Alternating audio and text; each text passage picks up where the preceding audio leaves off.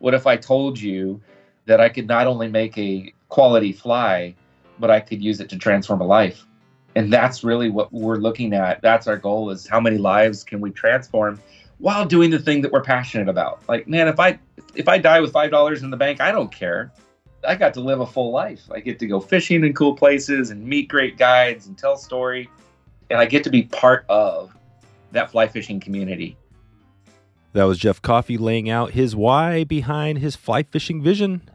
Fair trade, fair flies, and Jeff's favorite steelhead patterns today on the Wet Fly Swing Fly Fishing Show.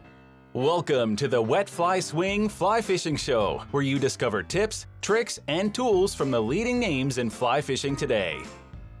Hey, how you doing today? Thanks for stopping by the show. Before we jump into it, you can head over to wetflyswing.com slash love, L-O-V-E, wetflyswing.com slash love, or go to the show notes, and there'll be a link there where you can leave a quick uh, rating and review. It'd be awesome.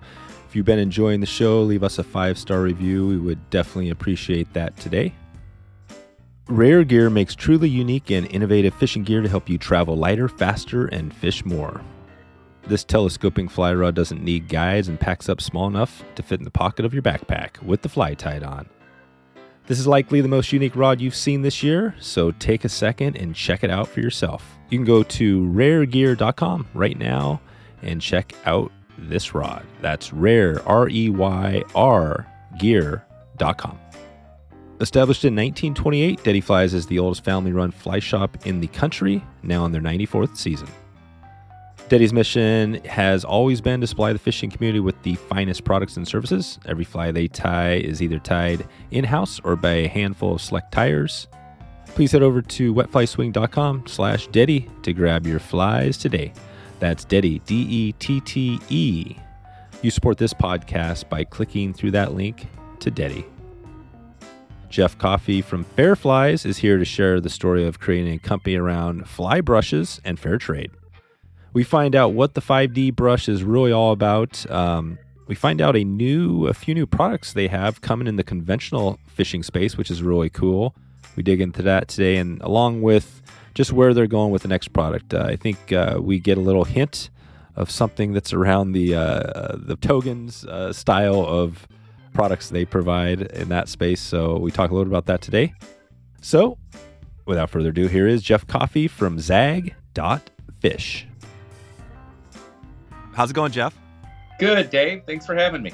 Yeah, thanks for putting the time together. I know you're a super busy uh, guy these days with everything you have going. Um, you know, we have a connection from a while back, and you got a, like the fair flies. You've got all sorts of stuff over the years you've done, which have kind of had a big impact on the industry. We're going to talk about a lot of that, brushes and things, but let's take it back before we get there and start with fly fishing because I don't know the story of how you first got into fly fishing.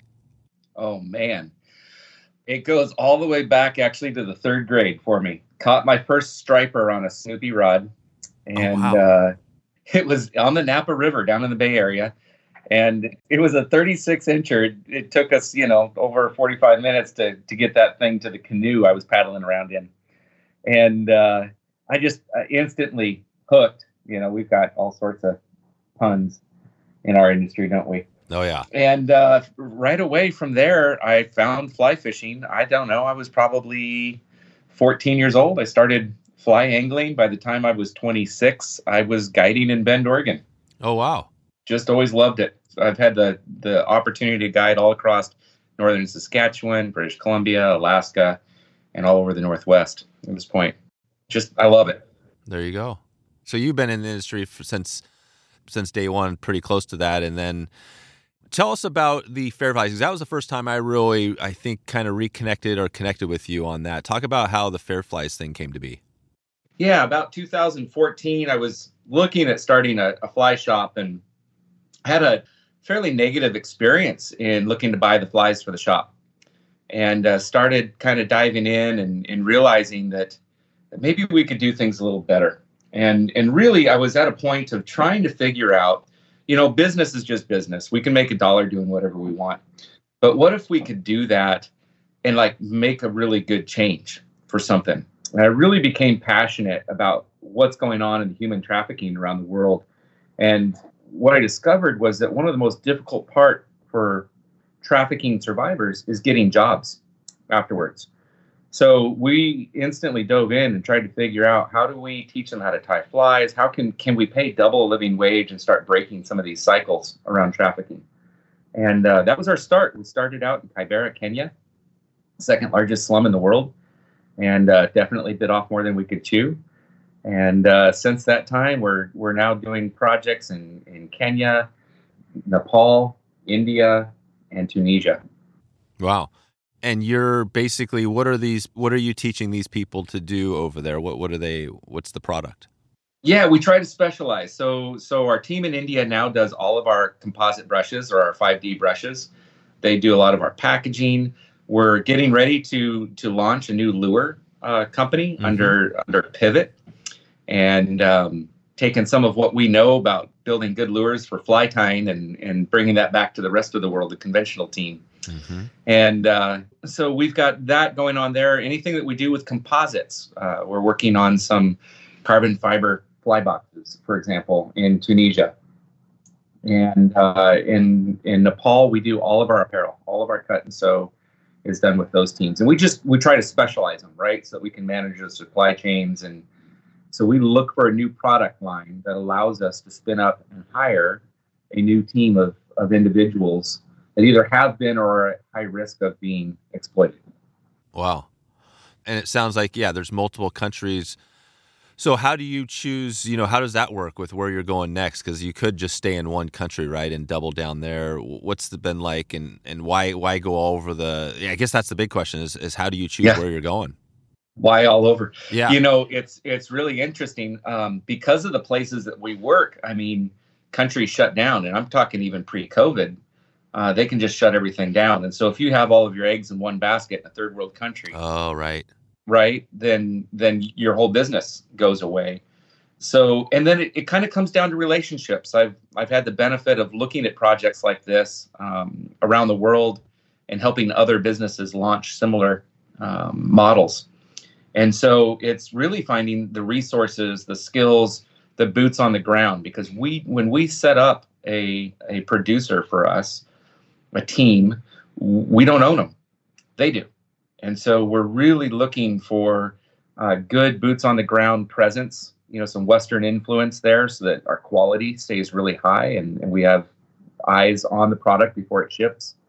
Uh, we're looking for supply chains. You know, where where are some of those natural resources, and then where are some of just the skills and expertise in these various teams? Like our Tunisia team, the physicist, a chemist, um, that sold everything they owned and moved to Tunisia to go start a business to create jobs there for the poor. Wow. And so, you know, finding people that have kind of that that shared vision and value uh, with us, it's a, it's kind of a tiny world. So, you know, we go, hey, what what do you have? What what kinds of machines can you get in there? What what kinds of products? It, how easy is it to get this or that through customs? And that's really kind of how we set up the project. Wow, that's it. Okay, so you're so this is this is cool. So you're all over the world. You're doing this amazing stuff, and when people buy some of your products, essentially, I mean, anything they buy, like you're not even having to give. I mean, it's all going to support these communities, these uh, around the world. Yep. Yeah, our cut and sew factory is the only one that's gone through the certification process as World Fair Trade uh, certified. It's it's funny there is no fair trade certification in the fishing industry yet. Oh right. Uh, huh but uh, yeah, so everything that we do, the the only reason we would do it is if we can create jobs for exploited or exploited exploitable individuals. Wow, amazing. Well, this is obviously a, a, whole episode here, just you know, digging into this, and maybe I always talk about this. Maybe we could get you on, and you know, we probably will, and talk more about this. Um, I want to just touch on the brushes because I think a lot of people know about brushes. They've heard it's been a hot topic for a while now. But talk about those brushes. Like, what is for somebody that doesn't maybe know exactly what this is? What is the brush, and yeah. why would somebody need a brush versus for fly tying? Ah, uh-huh. well, it makes it really fast. you know, as as a guy who used to tie all of his own flies for the next day or even the next month, you know, we were we were actually working for doing flies, some really complex flies for another company, and uh, it was taking, you know, our commercial tyers. I, I don't know if everybody knows this, but a commercial tyer the industry standard is a fly every four minutes. Oh, wow. So when you when you add that up, that's an Adams, an Elk Hair caddis, doesn't matter what size. You have to tie ten dozen a day to meet quota. And I don't know how many people have ever tied 10 dozen flies in one day, but uh, try doing that every day. Exactly. We just uh, a while back we had Nick Pionessa on, and he's a commercial tyer. And we talked about that. I asked him how many flies you tie, and we kind of came down to it that, yeah, ten dozen was a pretty. I don't think he was quite at that range, but I remember when I tied back in the day, uh, ten dozen was a solid day. I mean, if I got that in, I was like kicking butt all day. Yeah. Right. Yeah. That's it's you got to be fairly focused. But man, these gals they just get so fast and they're talking back and forth, and it's yeah, just it uh, becomes muscle memory. But these these complex flies were taking, you know, 15, 20 minutes to get all the different materials in. Right. And you got to remember, we're trying to teach people who have never seen a fly, who have never been fly fishing, how to proportion a fly. And we all know that that's one of the most key parts of, of a fly pattern, right? That they're proportioned the same. And uh, so what's what's funny is they all like have a different eye. Some of them like it fuller with more material, and they think that looks better, and some think the sparse looks better. And so, struggling through that, I tried making a brush, and we had to come up with a completely different way of manufacturing the brush. They're all made by hand, by the way. There's no motors involved. There's no machinery involved. And so the idea is is that you can tie in the brush, go one time, maybe twice around, tie it off, and you've got 90% of your fly done. Hmm.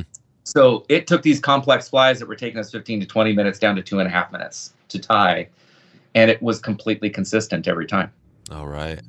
Because we measure every fiber that goes into a brush to the thousandth of an ounce. Like we can really get scientific in our production cycles uh, about it has to be exactly 12 inches long, within a quarter of an inch, one way or the other, or it fails. It, we, mm. we weigh it and it's got to be within, you know, a tenth of a gram. You know, like we're able to con- control those proportions and how it goes into the fly by saying one turn or two turns instead of this this bunch or that much it starts to become you know way more manageable. Gotcha. so that's where it started. And then um, i was looking at it i held it up and i'm like okay we can do this. We did our first production run with it and they went so fast. Everybody loved them. Yeah. And we were able to give jobs to specifically uh, individuals that didn't have the dexterity left in their hands but still needed a job. And and they could make these brushes but they couldn't tie the flies. And so it allowed us to have a team of people that couldn't tie flies still be making the brushes for those that were tying flies.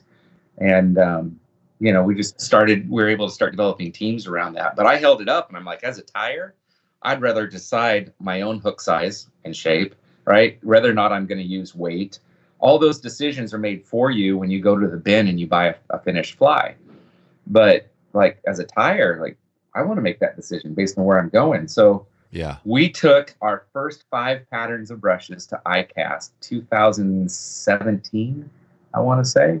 Mm-hmm. And we won Best of Show. Oh, wow. For them. And uh, we were blown away. I mean, uh, apparently it was by a landslide, the votes, as, you know, we were kind of told kind of how it played out behind the scenes a little bit. And, uh, you know, blown away. I thought somebody else had won um, don't remember even who we were up against at that point, huh. but uh, that was that was that was pretty big. You know, yeah. I mean, not too many small companies get that pretty piece of plastic, and um, yeah, so that's, that's a little bit of the story of our of our brushes. But the idea of, of being able to have a balanced fly, and I could just one in, and I get five materials in every turn, done, quick. Yeah, so when you tie these things, uh, I mean, obviously they're great for steelhead pattern, a lot of different pattern. What sort of, you know, what would somebody use these for? I mean, is this kind of for like everything? everything. Everything. We've had customers send us pictures back from all over the world. Matter of fact, we have one of our brush patterns. It's called we call it the mind bender because it's a bit of a mind bender when you look at it. That literally has caught every sport species of fish on the planet, like kingfish, shark, trout, bass, golden mahseer in the Himalayas, golden dorado in the Amazon. Like this one, this one pattern seems to get fish wherever it goes. Right. And um, so you know, we went we went even further than just buying our materials to make the brushes. We now have engineered every fiber we use. So we've worked on up the line and, and worked with engineers at 3M. All of our mylars and acetates, that's the plastic and reflective pieces that end up in our flies, those are 90% recycled. Hmm. We wow. also changed the way that we dye and color those, uh, working with with other companies. Um, typically, to dye your plastic bits that go into your lures, we use battery acid and water, and we heat that with a flame, which gets it hotter on the bottom, cooler on the top. We, if anybody's ever gotten a bad batch of dubbing that just seemed to turn to dust in their Oh, hands and, and yeah. turn in, right? Like that's because it was on the bottom of that particular batch and it got too hot. And it's really fragile stuff. These are thin plastics. So um, we were able to get battery acid out of the process because that was just getting flushed down the drains, literally to our water treatment plants. Oh wow. And then we would use toxic dyes on top of that to try to like these really just really harsh uh, chemicals.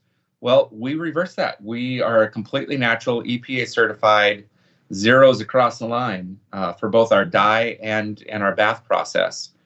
And um, I, if you ever come by the shop here, I'll show Yeah. you how we heat the water. But it's a whole lot more consistent. We don't use flame, so there's no one hot spot in our process. We can manage time and temperature within a half a degree and it, it just gave us a lot more flexibility to start to design even our own fibers and then when we put those fibers in that brush every fiber moves at a different rate so for example if they all had the same flow rate same thickness and shape and all that kind of stuff you put it together and you sink that in the water it's going to mad back and look lifeless right? It'll look just just like like putting in some silicone behind a hook. You might as well. But what we've done is we've picked a different flow rate for every material. We might even use two materials the same color, but different thicknesses or different cuts, so that that those those fibers go in and out at a different rate, and they start to look like they're breathing. Oh yeah, this is cool. So basically, yeah, I mean this is this is huge. I mean you guys are sounds like a state of the art stuff on the cutting edge here, which which is also amazing. I didn't realize. Um, well, let's think about so on the again these brushes. It sounds like you have a bunch of different types of brushes. So if somebody, let's say they were streamer fishing, they were going for trout, brown trout, you know, Yeah. and they were putting together a fly. So what would you say? You know, is there something off the shelf they can grab if they're going to tie up some streamers for for browns? Man, if if you're going for some some big browns, we've got a spay cream and copper uh, that's just really good for browns and bulls. Uh, I really like that one a lot. We've got bleeding leech uh, is a really good one. It's got some red fleck with some some black craft fur, which again another fiber. Uh, we we use our fly fur because I actually went to a factory and had a custom designed fiber for fly tying. I was going to ask you about that because fly fur is definitely a key word that pot is pretty uh, highly searched, right? So is that your is that something you guys developed? That's ours. Yeah, that's ours. I, I went to a faux fur manufacturer and I said, I don't want to simulate something that already exists. I mean, for for you know, 150 years, we've used natural things like bucktail Yeah. because it's what we had, right? Like it was there. I could dye it, I could tie it into a fly, I could trick a fish with it. But starting to think back and go, hey, wait a minute, what if I could engineer exactly the fiber I want to do exactly what I want it to do when it gets wet? Right. and that was kind of this uh, you know just getting frustrated with the craft furs that are sold out there you cut it 50% of it is under fur or more Right. right is, pull yeah. out more than half of that Yep. and i said i, I want to design a fur so i so literally went to a factory that it, like let's say you wanted to make a line of faux wolf jackets or something you know and what is faux? What what is faux? faux means just fake synthesized faux synthesized not real Yep. and and so if i i would take a, a wolf pelt to this company and they would synthesize that that hair as best as they could Yeah. coloring and buoyancy and all the other uh, features to it right um, so we i went to him i said listen i first off i don't want this to be 100% virgin plastic uh, nylon or or whatever so how far can we go with recycled product and we got it to, to flow the way I wanted it to and got all the way up to 40% recycled. The the next thing was the length, right? Like Yep. So often you're cutting these fibers and it's just too short and then you're having to stack them up along the fly. Yep. Whereas if I had a longer fiber, I could tie it in, I'd have a ton more movement. So they're 100 millimeters or four inches long, the fibers. Hmm. It's we had to re-engineer the nozzles that they uh, that they shoot this stuff with uh, to be able to get as fine as I wanted it. And then we've got this kind of this texture and crimp in it, so that again, as it flows in the water, it doesn't mad together. It flares out. We want that lifelike movement, and um, and then we were able to reduce the underfur down to 25%, which was really cool and, and kind of a, a really cool little accident. Is there's a few different things. I've got a few videos and just talking about all the different ways you can use that fly fur now. But there's three different lengths of fibers when you take a cut. And so you just pull them apart, get the nice long ones to go in. You got these medium grade uh, ones for doing shorter flies or putting into dubbing loops. And then the fine stuff, the real underfur that's that's less than 20% of, of that cut, that makes great dubbing. Just Oh, really? amazing. We save it in bags as, as we're working. If we're not using the underfur in a brush or a fly, we save it because it's, I mean, doing collars, spinning that up in a loop, so good. There you go. There you go. So so you got the fly fur and and now and the brushes and you have some other products too that we I think we'll dig into a little bit as we go. Um, but I wanted to go back to the brushes really quick. So on these brushes you have it sounds like you got all sorts of different colors and things like that. Everything's covered. How does it look like when you make the brush? Describe that process. If somebody's making it, how are they? Are they just wrapping? Maybe just describe it from your perspective. Yeah, so we've got these special boards that we made. And and I learned something like if you look at a lot of the other brushes on the market, there's typically two and they're a little bit heavy wires down the middle of them, right? Mm-hmm. And Yep. um, when you when you've got two wires, if you can imagine, you you put material between two wires. As that wire forms around that material, it, there's a space that's you just can't eliminate. And so when you cut those two wires, material starts pulling out of the end. It's just it's just been part of the process. Well, we discovered that if we used a much finer wire, matter of fact, there's only mach- one machine in the world that we found that could get the consistency we wanted in the wire. It's actually out of France, and um, we use five strands in it. So everything is just perfectly locked. It really holds it in, in kind of a three dimensional Mm. form. You know, it's got instead of coming out flat and combed sideways, uh, it's full coverage, all 360 degrees. But those five strands, when you cut that, they they almost kind of weld together at the end, and they hold your materials. So you can just tie in the tip of a brush, come up a quarter of an inch, cut it, and you got a crazy Charlie. You're done. Hmm. You're literally just done. You you know, rivet, put in, tie in a little little nick of a, of a brush, and you'll get 24 crazy Charlies out of a brush. I mean, it's just super easy to work with. With over 40 years of experience in coffee, the Anglers Coffee Team roasts a full range of coffee with one goal in mind delivering excellent coffee to every single angler. Joe responsibly sources this coffee from farms using sustainable practices. You can rest easy knowing you're doing your part here. Roasted and shipped within 48 hours to assure freshness. 48 hours. That's craziness. Uh, definitely for me, I love uh, I love Angler's coffee. I recently have been drinking a little mix. Uh, I got the the three pack, and uh, and this is part of the Angler's uh, Artist Series. Very cool series um, from one of the guests we've had on this show, who is the artist there. And a dollar for each sale of this goes to Casting for Recovery. So you support Casting for Recovery, and you get an awesome bag of coffee. They got all sorts of stuff here, including a dry dropper on the go option. Joe's uh, digging in. Yeah, Joe is a workaholic and he loves what he does. So check him out right now. Anglers Coffee. Uh, you can check him out right now. Wetflyswing.com slash anglers. A N G L E R S. Let's do it. And so that's one of the questions there. So you have this brush which has all these different colors, these different. So, but if you want to mix it up a little bit, say you you have you know whatever a brown coloration, you can still mm-hmm. mix that up. You can add hackle, do right. This is just the basically Yeah. you're, you're wrapping the body. Yeah, you're just you get the majority of the work done. Usually we'll tie in a beard and a wing or a couple wings, maybe a tail. It doesn't take much though, because again, what we're looking for is profile, movement, reflection. Those are those are the key things, especially when we're talking about streamers. But we're you know tying up jigs. It's they're a great replacement for marabou jigs and and that kind of stuff. Just you know, some of the saltwater guys are really kind of catching on to it now. Yeah. And uh, it's, a lot of fun to see how somebody uses your product. Like that's got to be the funnest part for me. Is like, oh, I had this idea, and wow, look at what they did with it. Look at what somebody else did. Exactly. It's, it's really fun to see. That is cool.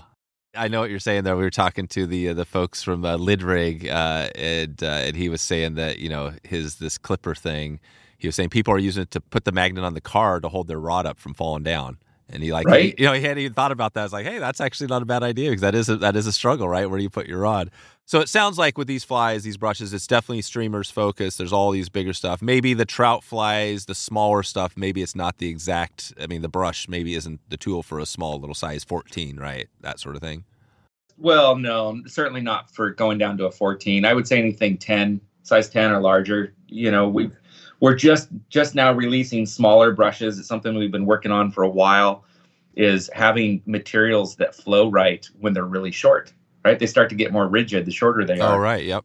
It's long, they'll flow back, and uh, so we've been been working to perfect that. And we've we've got I don't know, we'll probably be releasing by the end of March uh, new lines of of those brushes, as well as making the brushes just with the fly fur and kind of pre-blending some colors, some good you know standards, because again, when you tie it in that way, it, it's I mean we've all tied marabou. Yeah. You either love it or hate it. You Yeah. get a, a big full one ounce bag and there's 10 usable feathers in there for some things that you want to do. Yeah. So this just gives it brings that flow that we're looking for, that movement in the water, uh, without dye that bleeds like marabou does. You know, tie a bunch of black woolly buggers and you look at your fingers afterwards. Right. Um, You know, we've eliminated all of that with it. And yeah. So that black on your fingers is the dye, literally is the kind of toxic dye.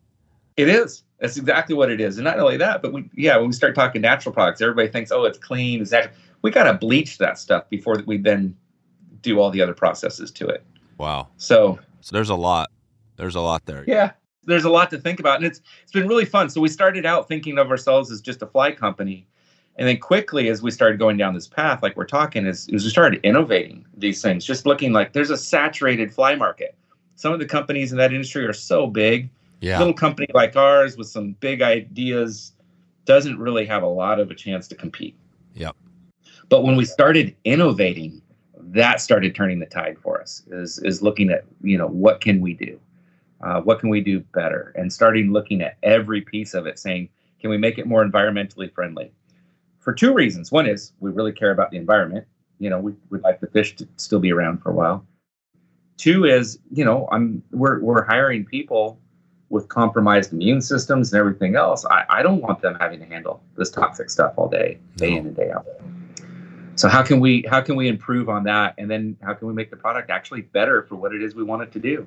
So we started out with materials, then we did brushes, and uh, we're three years ago uh, we took over uh, Wasatch Tools, having a ton of fun with that one. hmm Uh, that was an unexpected shift, but now we're innovating in tools and how they're manufactured. And 50 year old company known as, as the top, this is the best tools in the industry. That that beautiful wood and gold, um, and it and it's taken me in a different path, right? Like all of a sudden, I've had to become a machinist All right. and uh, you know learn how to apply my ideas, and then we had to learn CAD and all this other stuff and it's it's been it's been a ton of fun like i get intimately involved the things that we that i took for granted as a guide or an angler man i i get to i get to like design that stuff now You're the nerdy uh, science. You love the nerdy scientist stuff.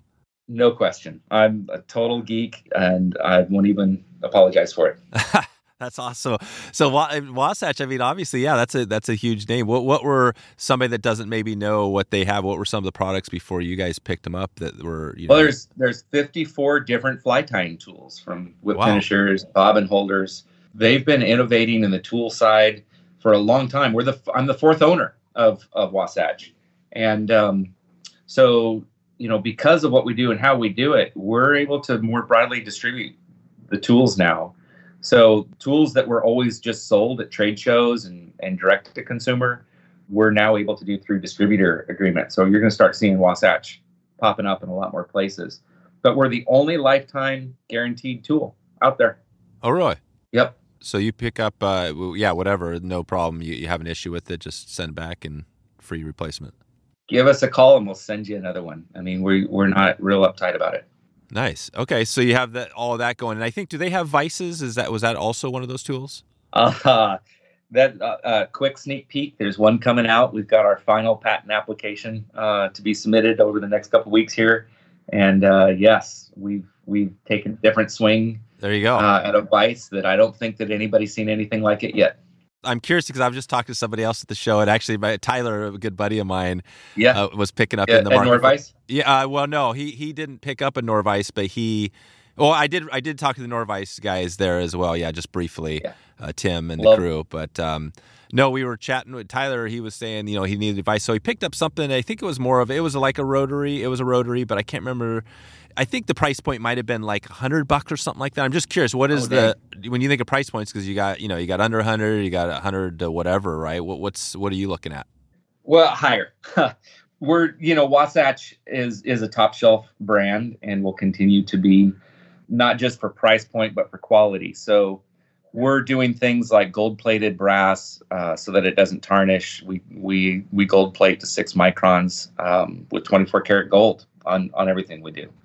Um, we go through a very special process of stabilizing our woods so they never move and they're stronger than aluminum. So this is going to be a gold and brass vise. The the high end, the beautiful, typical Wasatch is going to go for around 750. Mm-hmm. So kind of middle market, certainly not as as expensive as some, and Yep. and uh, and then we're going to do an aluminum, an anodized aluminum version of that. It's a little bit more entry, and, and I think that's coming around 225, 250. Gotcha. So a little bit more, you know, same fo- same form and function, same warranty, just not that beautiful wood and gold. and gold. Um, Yeah. it just gets expensive. Yeah, gold. Yeah, you're ta- you're talking about gold, and gold. The cool thing about gold is is it's uh, it's strong, right? Right? Is that one of the key factors with gold, or is this? Uh, the, the main thing is is that it doesn't tarnish, right? Oh, so your, doesn't your tarnish, brass, you know, and especially if we knurl or we put that kind of diamond uh, pattern on it so that it's easy to grip, um, that that grabs stuff, right? And then you get this green slime off your brass. Well, we, just the gold plating uh, eliminates that.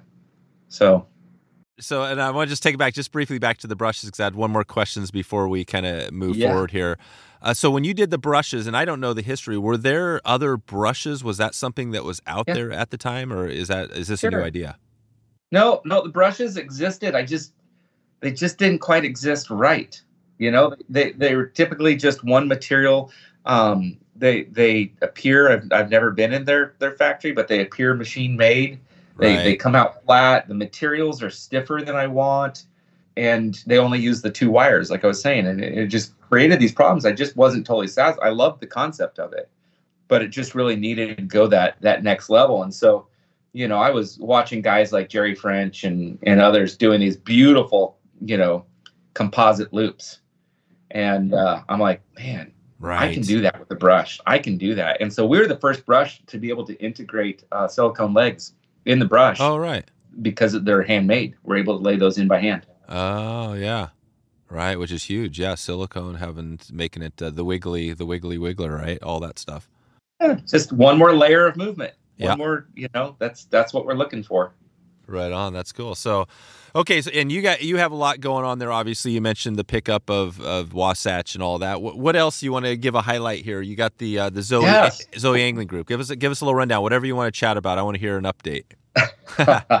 so you know we started out i mean my passion uh, i hadn't picked up a spinning rod for 25 years um, my passion is is fly and uh, yet fly market's a, a small piece of the market and while i love fly fishing my goal is to create 10000 jobs before i'm done All right. and cool. specifically 10,000 jobs for exploited individuals or exploitable. And I so to do that we had to broaden it out and so we started thinking like man the stuff that we've got that these brushes if the conventional guys found out about it and learned how to use them what a market we would have and and then we could create more jobs right Yeah. so um, we're we we kind of backed it up zoe angling group is now our our corporate name uh, Zoe is the Greek word for a full life, and and that's what we're trying to restore uh, with these individuals that that we serve in the production teams. And so um, we've just kind of now we're we've got all of our fly products. We have the 5D brushes and Wasatch tools and and uh, the fly fur. We're going back. We're we're doing a, a bullet head style tube fly that's going to have our materials featured on it. So we're gonna we're gonna start selling tube flies. Oh wow. Tube fly is Um, completed. Like you just buy a tube fly, it's ready to go.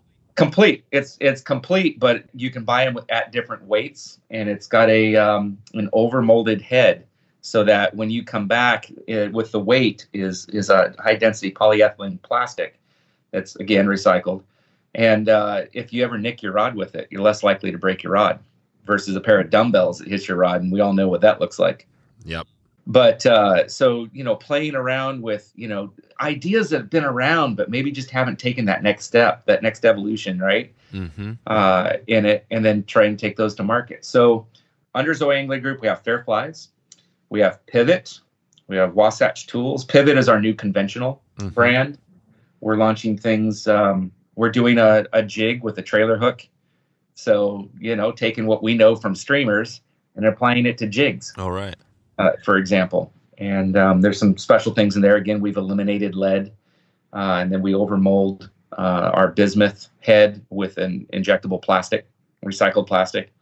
So, you know, again, just that environmental, like, what Right. can, can we get rid of this nasty stuff? What, Yeah. what can we do?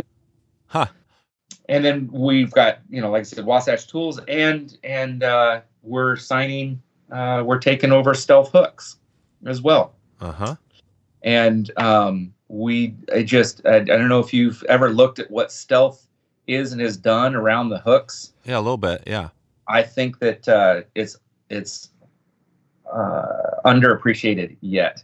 Uh, what is there and what where we can go from there? Uh, we can we can get those hooks any color you can paint a car, and uh, so playing with that will be our next big push there. And then one one last thing is is uh, we're getting ready to launch a, a brand of tackle boxes.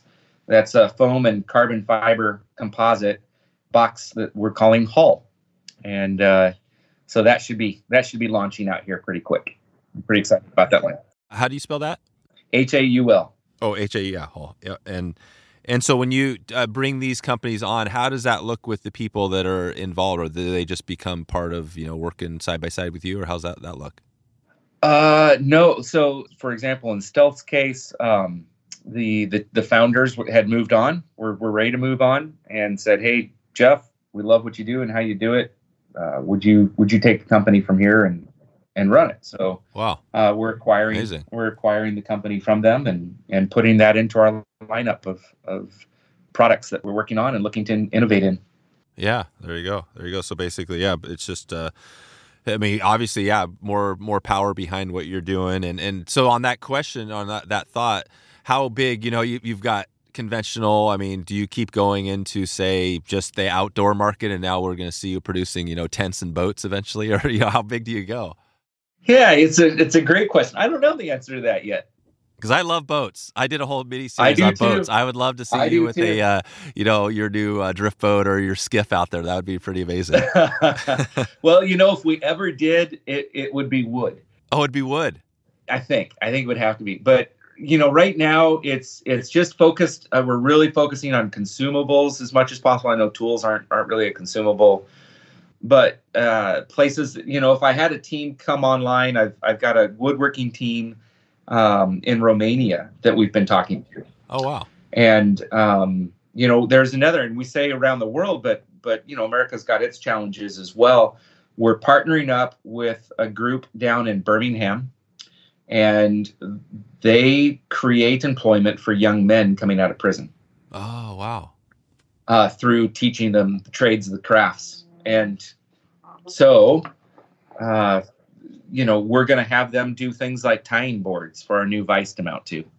We've got some kind of high tech things that we want to add into those boards, and so we're teaming up with them to manufacture those for us. That's really cool. Yeah, I just heard a stat there. that Somebody was saying that um, it's like 85% of people that get out of prison, you know, end up going back. And part That's of it is right. part of the struggle is like you said. I mean, it's literally you've got a prison record. Eh, who's going to hire you? But you're literally hiring, eh, giving people like that a job. That's right. That's right. That's I really believe, you know, that we've got a chance through how we build our companies, how we how we function, even as consumers, our dollars are votes. And how can we, through the things that I want or need, how can I still be improving my community or, or another community uh, by the choice that I make? And um, I think I think we've seen that. We've seen that kind of in the coffee industry really kind of open people's eyes to that. And we saw Tom's shoes and saying, "Hey, you buy this product and you're changing somebody's life."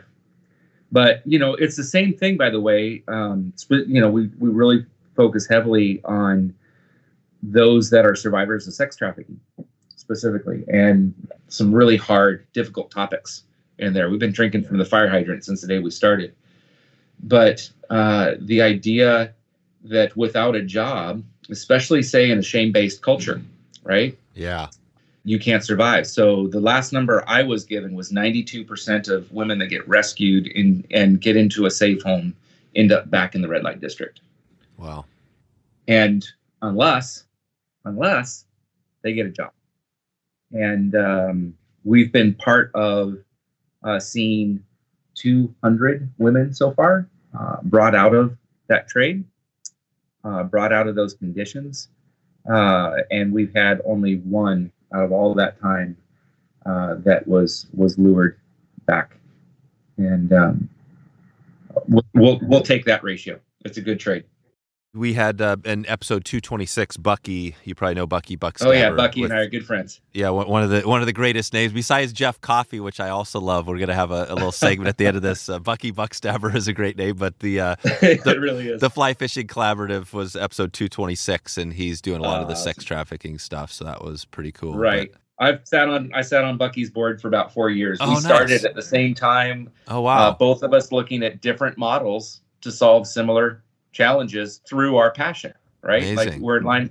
He chose he chose not for profit model. I chose the for profit model, and we worked side by side, um, kind of synergistically like that over the years. That's great. So we yeah. do a lot of distribution for the F, FCCI. Oh, or, cool. Not, sorry, the um, Fly Fishing Collaborative FFC um, products that that we do, and and I've helped in some of some of that movement. So it's been great. Togen's Fly Shop provides superior quality products at a very affordable price. Great resource for tools, uh, fly tying materials, fishing accessories, and more. Togens has you covered with about anything you need getting into it. They've got a great YouTube channel they got going here. We've got some stuff coming up with Togens. We're going to be uh, helping to support them through uh, that channel and some of their tyers. So if you get a chance, would love if you could check out Togens. You can go to YouTube right now, and uh, I think that's uh, just Togens. Search it up, you'll find them there. Subscribe to their channel. Uh, maybe leave a comment and see what they have going. If you're interested in fly tying, if you're new to it, or if you've been doing it a while, definitely a good chance to see their little ambassador team, which is pretty amazing. Uh, I am definitely head over there right now. I'm going to take a break. I'm going to go check out the site. Uh, I wish I could do it as we speak, but I'm going to let you get to the show first, um, and uh, and I hope you enjoy it. So, uh, since 2005, Togens has been over delivering on price and customer service. It's time to check out the buzz for yourself. Wetflyswing.com/togens right now. T O G E N S. You support this podcast by clicking through Togens online. Okay, back to the show as you talk here, obviously you've got all the products, but you have a huge thing going here. You've got this mission of 10,000 people, you know, and, yep. and I mean, it sounds pretty uh, daunting, right? The, the and how do you so so at that goal, you know, how long is that going to take you to get like where are you at now and how long what's it going to take? How can we you know, how can we help you get to that 10,000 goal? Yeah, you know, and and and it may not be that all 10,000 necessarily work just with or for us. Like you know, uh, I get calls from other companies that say, I hear what you're doing and how you're doing it. How do I do it? Would you help me? You know, and I, I like to say that we're building a model here more than a product, right? We, we want to, yeah, absolutely. I do some consulting on the side with organizations and say, hey, how can you be more intentional with your supply chain? And um, what would that cost and what does that look like? And, and what's the upsides of that? Like, what if I had to increase my product cost by 10%? But it would make a life difference for everyone that worked for me. Yeah. Right? Simple. Is that roughly, if you just had to say, is, is it yeah. going to cost you 10% more? Well, you know, so my understanding in a lot of the shops, and this, I'm not going to speak for everybody on this, but a lot of the ones we interview, the average tyer was making two to three dollars a day. Um, we pay 15. Oh, wow.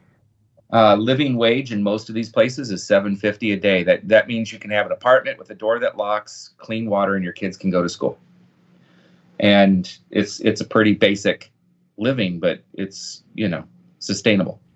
Right. So we, we kind of came at this as and said, hey, if we're going to break cycles, we have to pay double a living wage. Can we do it? And so we really focus in on products where we've got enough margin that we're able to do those kinds of things. And you know, none of us here, man, I I love my job. It's like better than working for Disneyland. Yeah. Right. Like, oh yeah, I get to play with coming up with a better way to make a fly box or a better way to make a vice and and actually do it and then take it to market and see other people like it and use it and and whatnot.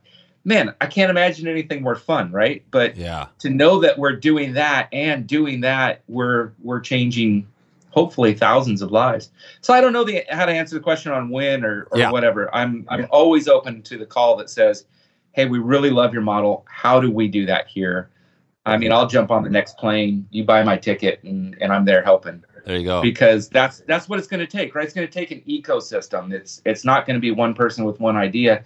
It's got to be an idea that's reproducible. Yeah. And and that's what really what we're trying to build here. Love that. I love that. So basically, you are, yeah, you're creating something that you know will hopefully last for longer. You know, past you, right? Not only the company, Way you're- past you're- me. way past you, but the whole idea, the whole concept. And as you look at this concept, I mean, when you think of brands or people or mentors, I mean, are there people you look at as doing similar things? Maybe not even in the fly fishing space, but doing similar things where you say, "Oh yeah, this is they're doing a great thing as well." Yeah, one of my one of my early exposures was to a, an organization um, called the Freedom Business Alliance, and there's about a hundred companies out there that are specifically built to create employment for survivors of sex trafficking. And so I just started looking at, at their models, and you know, it's a struggle. you Yeah. get in, you, there's things you never thought of that you have to teach and work with when you when you get into those environments and Right. and work with people who've been traumatized since they were five years old Jeez. and um, so yeah there's just rough there's there's rough stuff i mean I, stuff i can't even i, I don't talk about because i don't want to pass the trauma on right No, I know. and I know. um so uh, i lost my train Yeah, of yeah. thought in the middle Well, of that no, I 'cause was it's a little it's a little intense I, It was. uh, Well, but That's what I was thinking, Jeff. I mean, I think what you, the stuff we're talking about here is super deep. I mean, that's same way with Bucky when Bucky came on. yeah I mean, we didn't even go into it all, but you know, like the stuff is crazy. I mean, even like out wherever you are in the U.S. I mean, sex trafficking. Right. It's like literally in your back. It's it's happening. You know, in Portland right now. Portland is there's all sorts of crazy stuff going on. People, you know, like the violence and. Uh, you know, I don't know. We're in this world, right, where it's a it's a Yeah. crazy world, and we're just trying. You're trying to do uh, just a little thing to make some lives better, right? I mean, this is powerful. That's it. If it's the work that I do and it's transformational, um, Dave Klausmeyer of Fly Yeah. Tyer Magazine did it, did this wonderful article about us, and I, I still hold it up, and I, I you know I read it sometimes and go to tears, and it's it's it's our story, but but the way that Dave wrote it was, you know, what if I told you uh, that I could not only make a a quality fly, but I could I could use it to transform a life?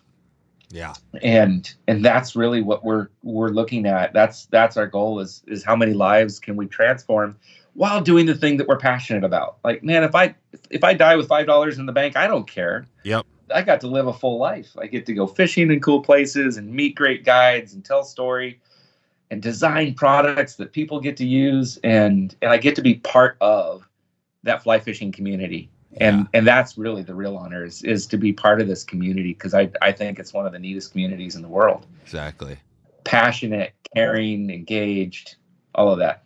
exactly. How do you tell that story with what you have going? You know, you have the, these products which are sound like they're pretty amazing, but you also have this other backstory. Do you find yourself telling the the story of the products first, and then it's like, oh, by the way, we're doing this, or do you come up with like, hey, we're changing the world? Like, how do you do that? How do you talk about that? That's a great question. I don't know that we've solved the answer on that, except for this. I- I'll tell you this: that you know what we've learned.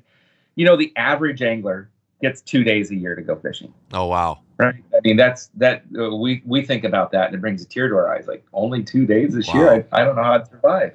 Um, but avid anglers, it's a, it's a different game. Yeah. But if you've really only got two days, or you've paid a thousand dollars to hire a guide for that day, or whatever, all you really care about on the front end, uh, and just being honest, is is it going to catch me more fish? Right. right Yep. and so we couldn't we couldn't come out with a product that's just okay you know uh Yep. a typical kenyan or chinese fly but you know we've got a better story no that that doesn't sustain that doesn't like you you're not gonna you're not gonna come back to that Yeah.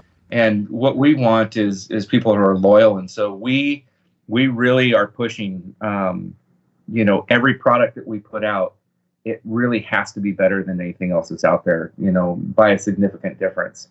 Or there's just no point in us doing it. It, it won't sustain itself. Mm. I'm not d- looking to do any more, you know, me too's. I don't buy a bunch of stuff in China, send it to Nepal so I can create jobs of somebody putting a brand on it and then sh- and selling it. Hmm. If we don't make it, you know, from the ground up, we don't make it.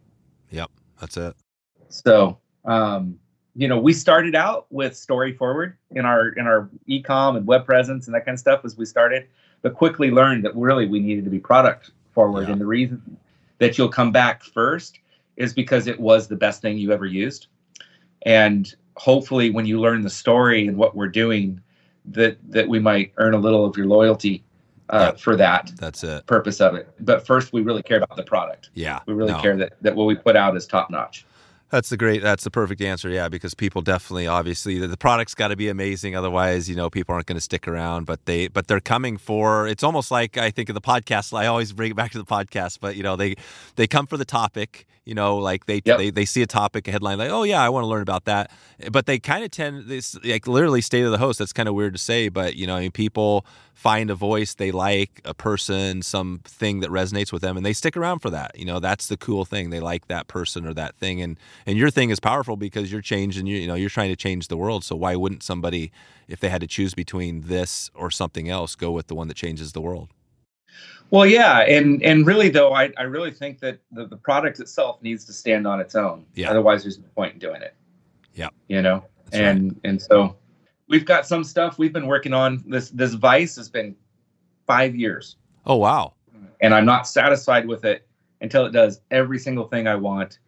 Totally toolless, perfect access, total balance, all that kind of stuff. I always think of like the minimum viable product, right? Get that product out. Maybe it doesn't work with physical products as much, but you get that thing out there just so people, so you don't wait, uh, you know, 10, 20 years to get the product out. You get it out, you launch it, people give you feedback, you make it better. You're not in that line as much. No, I'm not. Do You want to perfect this thing. I used to build software companies. So before I did this, this I was in software. So the MVP was the Yep. you know was the the goal every time. it. Like the first thing that's going to serve at least that first need or whatever. But but on the product side of this, there's it's you know first impressions. Right. When somebody picks that up, if it's not the coolest thing they ever saw, your entire brand isn't the coolest thing they ever picked up. Right. right and and we've got a lot more noise in our industry than we did even 10 years ago right there's a lot of people that have jumped in and they're trying to to take a swing at it Yeah. and you know you go to sponsor something you end up in the logo soup. It didn't used to be like that. There was three or four people that would sponsor and Yeah. but it's it's grown. And, it, and it's really cool. It's really exciting to see the innovation and the ideas and the things that that, that people are trying to do and are doing. And um yeah it's just an honor to get to be alongside of that That's amazing. Yeah, cool. So I had a couple things, and we'll start to take it out of here. Um, one thing, you know, I'm just thinking about that, what we've been talking about today. I mean, fair trade is, is a word that's been thrown out there. We even mentioned it here, right? Yeah. I mean, describe Yeah. that really quick. What what is like somebody that doesn't even fair trade? What does that even mean? What you know to you? Well, you know, it's fair trade's kind of one of those interesting things. It's it's like saying biodegradable. Right. What does that really mean? Yeah. you start diving into it, you're like, Or, or "Uh, organic or organic, right? Or organic. Like, well, everything we eat is organic. What do you mean? Yeah. Yeah, and but you know the concepts, the concepts behind them are noble and and and need to be continued to be fleshed out. So fair trade, typically, uh, it started out really the coffee industry was was the big push, right? When the Oh, right. second largest consumer product next to oil, I think. Yeah, that's right. It's you know it's it's big. Here's an interesting thing, and, and this is just in, in my research on it, and I always encourage people, hey, go go read on this stuff and, and look into it for yourself so that you really understand what it means when we put a, a symbol on something. But you know, fair trade went as far as saying it's about the landowner, right? You, where do you start and where do you stop in, in a complex thing? So landowners weren't getting fair pay for a product that was coming off that Oh, land. Right. But what it didn't address was how much the employees that harvested that product were getting paid. Oh. Yep. Isn't that interesting? Yeah. Um, since then, World Fair Trade, I, I know, has taken a lot of steps forward. It was it was a very deep process for our partners in in uh, Kathmandu um, to go through, and and it wasn't cheap, but it but it's this idea of we are who we say we are, and we're willing to have that third party validation that says who we serve, how we do it, how we treat them, and so fair trade is really about those good employment practices, how we treat people. Oh, right. Exactly.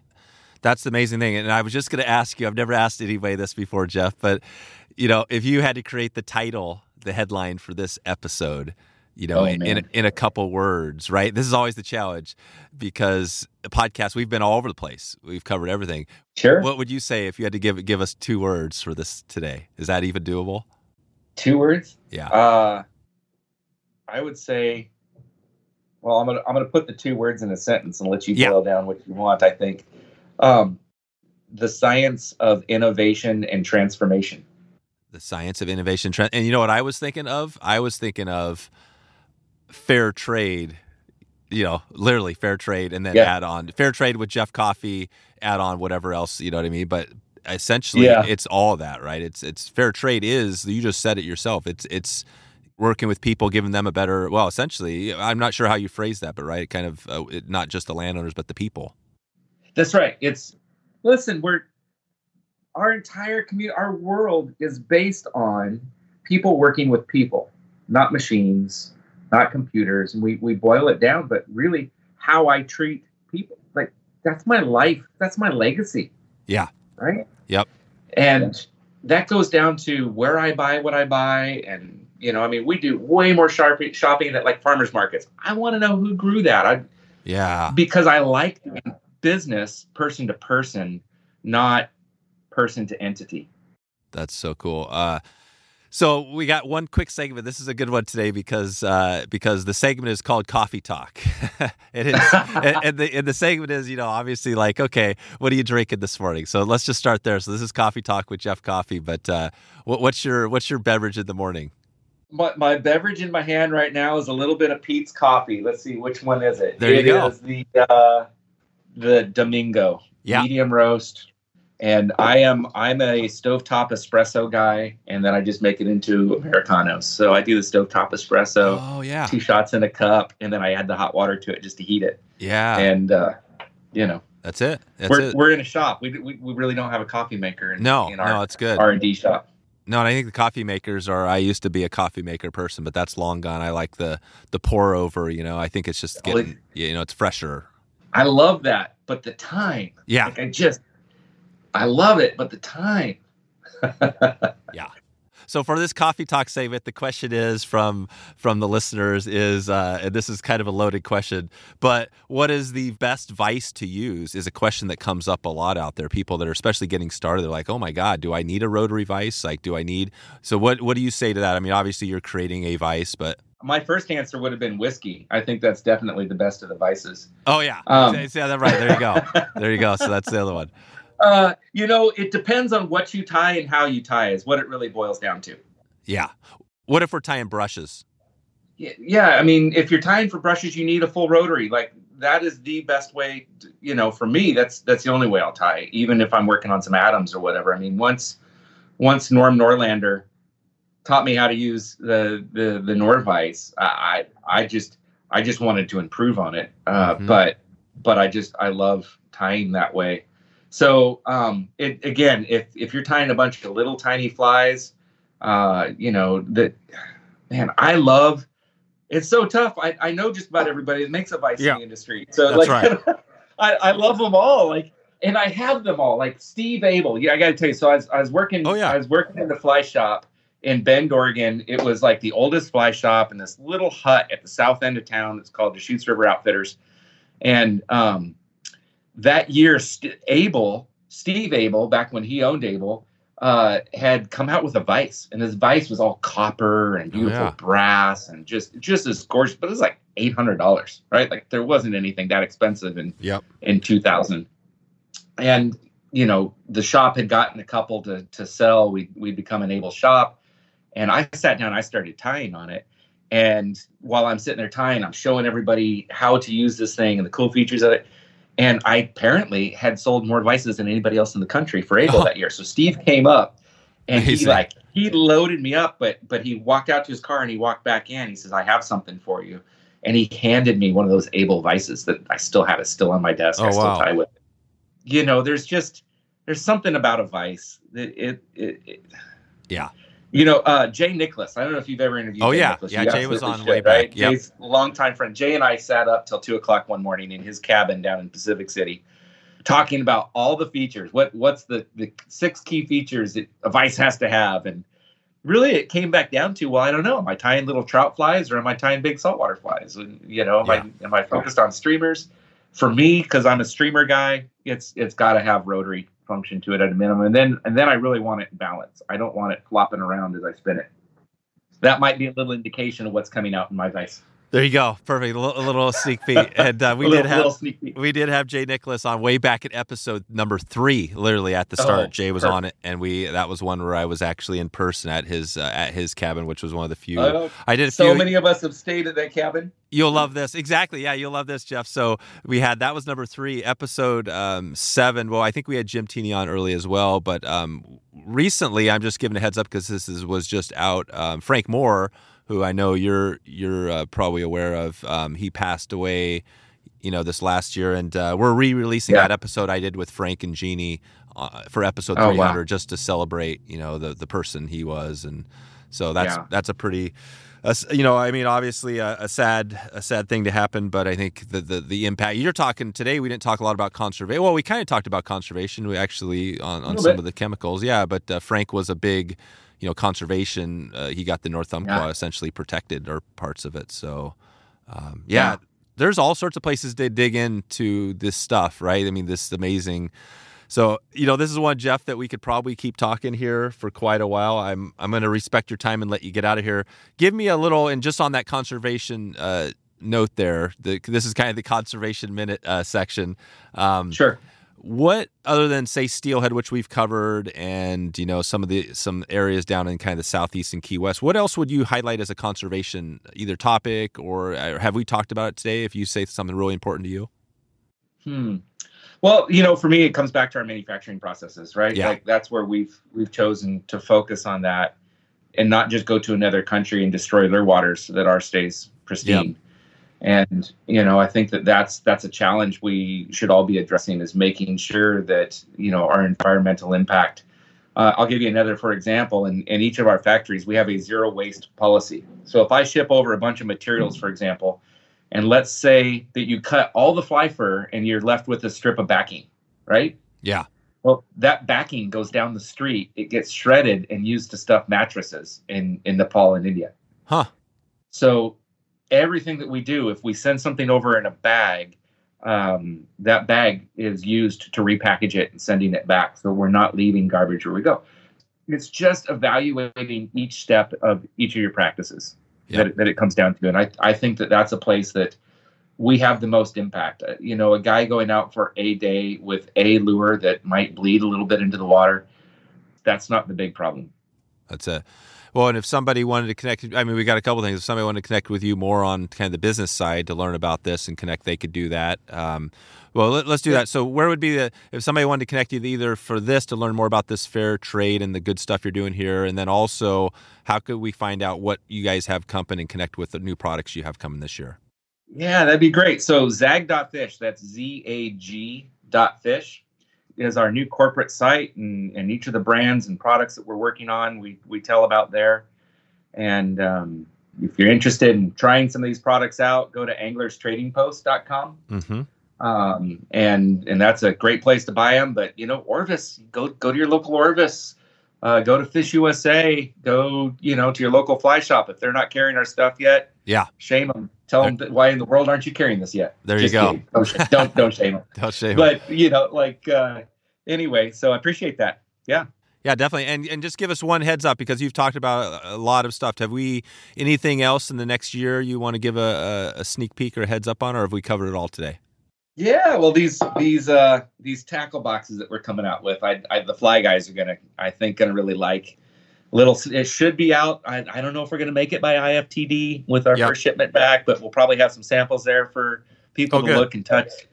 We're doing our best to have that back. I mean, supply chains have been tricky lately, but uh, you know, uh, imagine a composite carbon fiber over foam so a 300 pound guy could stand on a on a box and then you could pick it up and toss it and it'll float in Oh. the water And it's super light.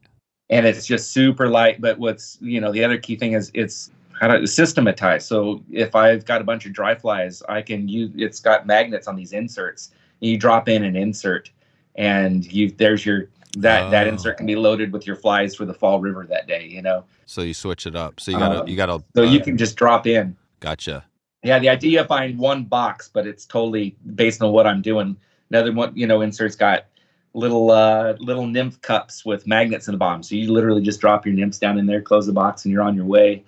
And uh, you know, we've got one that's got a flask and a cigar tube in, in the Oh. insert. So just really just kind of playing. There you go. Like you know, that box that's in my pocket. What else does it need? That's it. and back to the And, whiskey. uh, you mentioned the whiskey with the ice. So we we got the. What is your What is your whiskey again? What's your whiskey of choice? Ooh, whiskey of choice. I've always said if I got dropped on an island and could only take one beverage with me, it would probably be Redbreast cask strength and Irish whiskey. Oh, there you go. If you haven't tried it, go try it.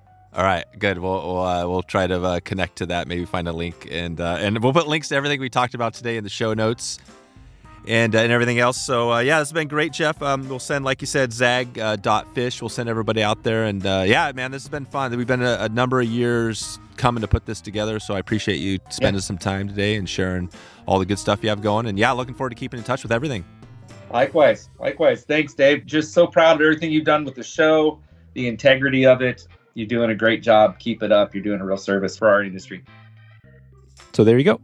Every link, every show note, and everything else we talked about today will be over at wetflyswing.com slash 306, 306. And you can even get a transcript of this show. Every word we're speaking is there. You'll want to subscribe if you can. Right now, if you're not already subscribed, go to your app of choice down there, click that subscribe button. If it's on Apple Podcasts, there's a little plus, I think a little plus button. Click that. Next week, if you're subscribed, you are going to get this episode delivered to your inbox. We're going uh, back. Oh no, we're not going back. We got uh, we're going back with uh, with Lamps and uh, Nick's here, but we talk about a Golden Dorado trip, a really amazing trip, and this thing is more than just fishing. And uh, we got a giveaway that goes right along with that. So if you stay tuned, next week you're going to find out about a really cool giveaway, a chance to jump in and have a shot at heading down south. Heading down south. Just want to thank you, uh, as always, for uh, being a subscriber, uh, sharing this episode, or leaving a review. Uh, or if you have any uh, comments you want to check with me, if you have a story, a guest, or a topic you want me to dig into, I'd love to hear from you. Dave at Wetfly Swing. You can send me an email anytime and uh, check in with me on social. Wetfly Swing. Give me a lightning bolt, a microphone emoji. That's always I love seeing that. So hope you have a good day and hope you check out the next show and see you maybe on the water. Thanks for listening to the Wet Fly Swing Fly Fishing Show. For notes and links from this episode, visit wetflyswing.com.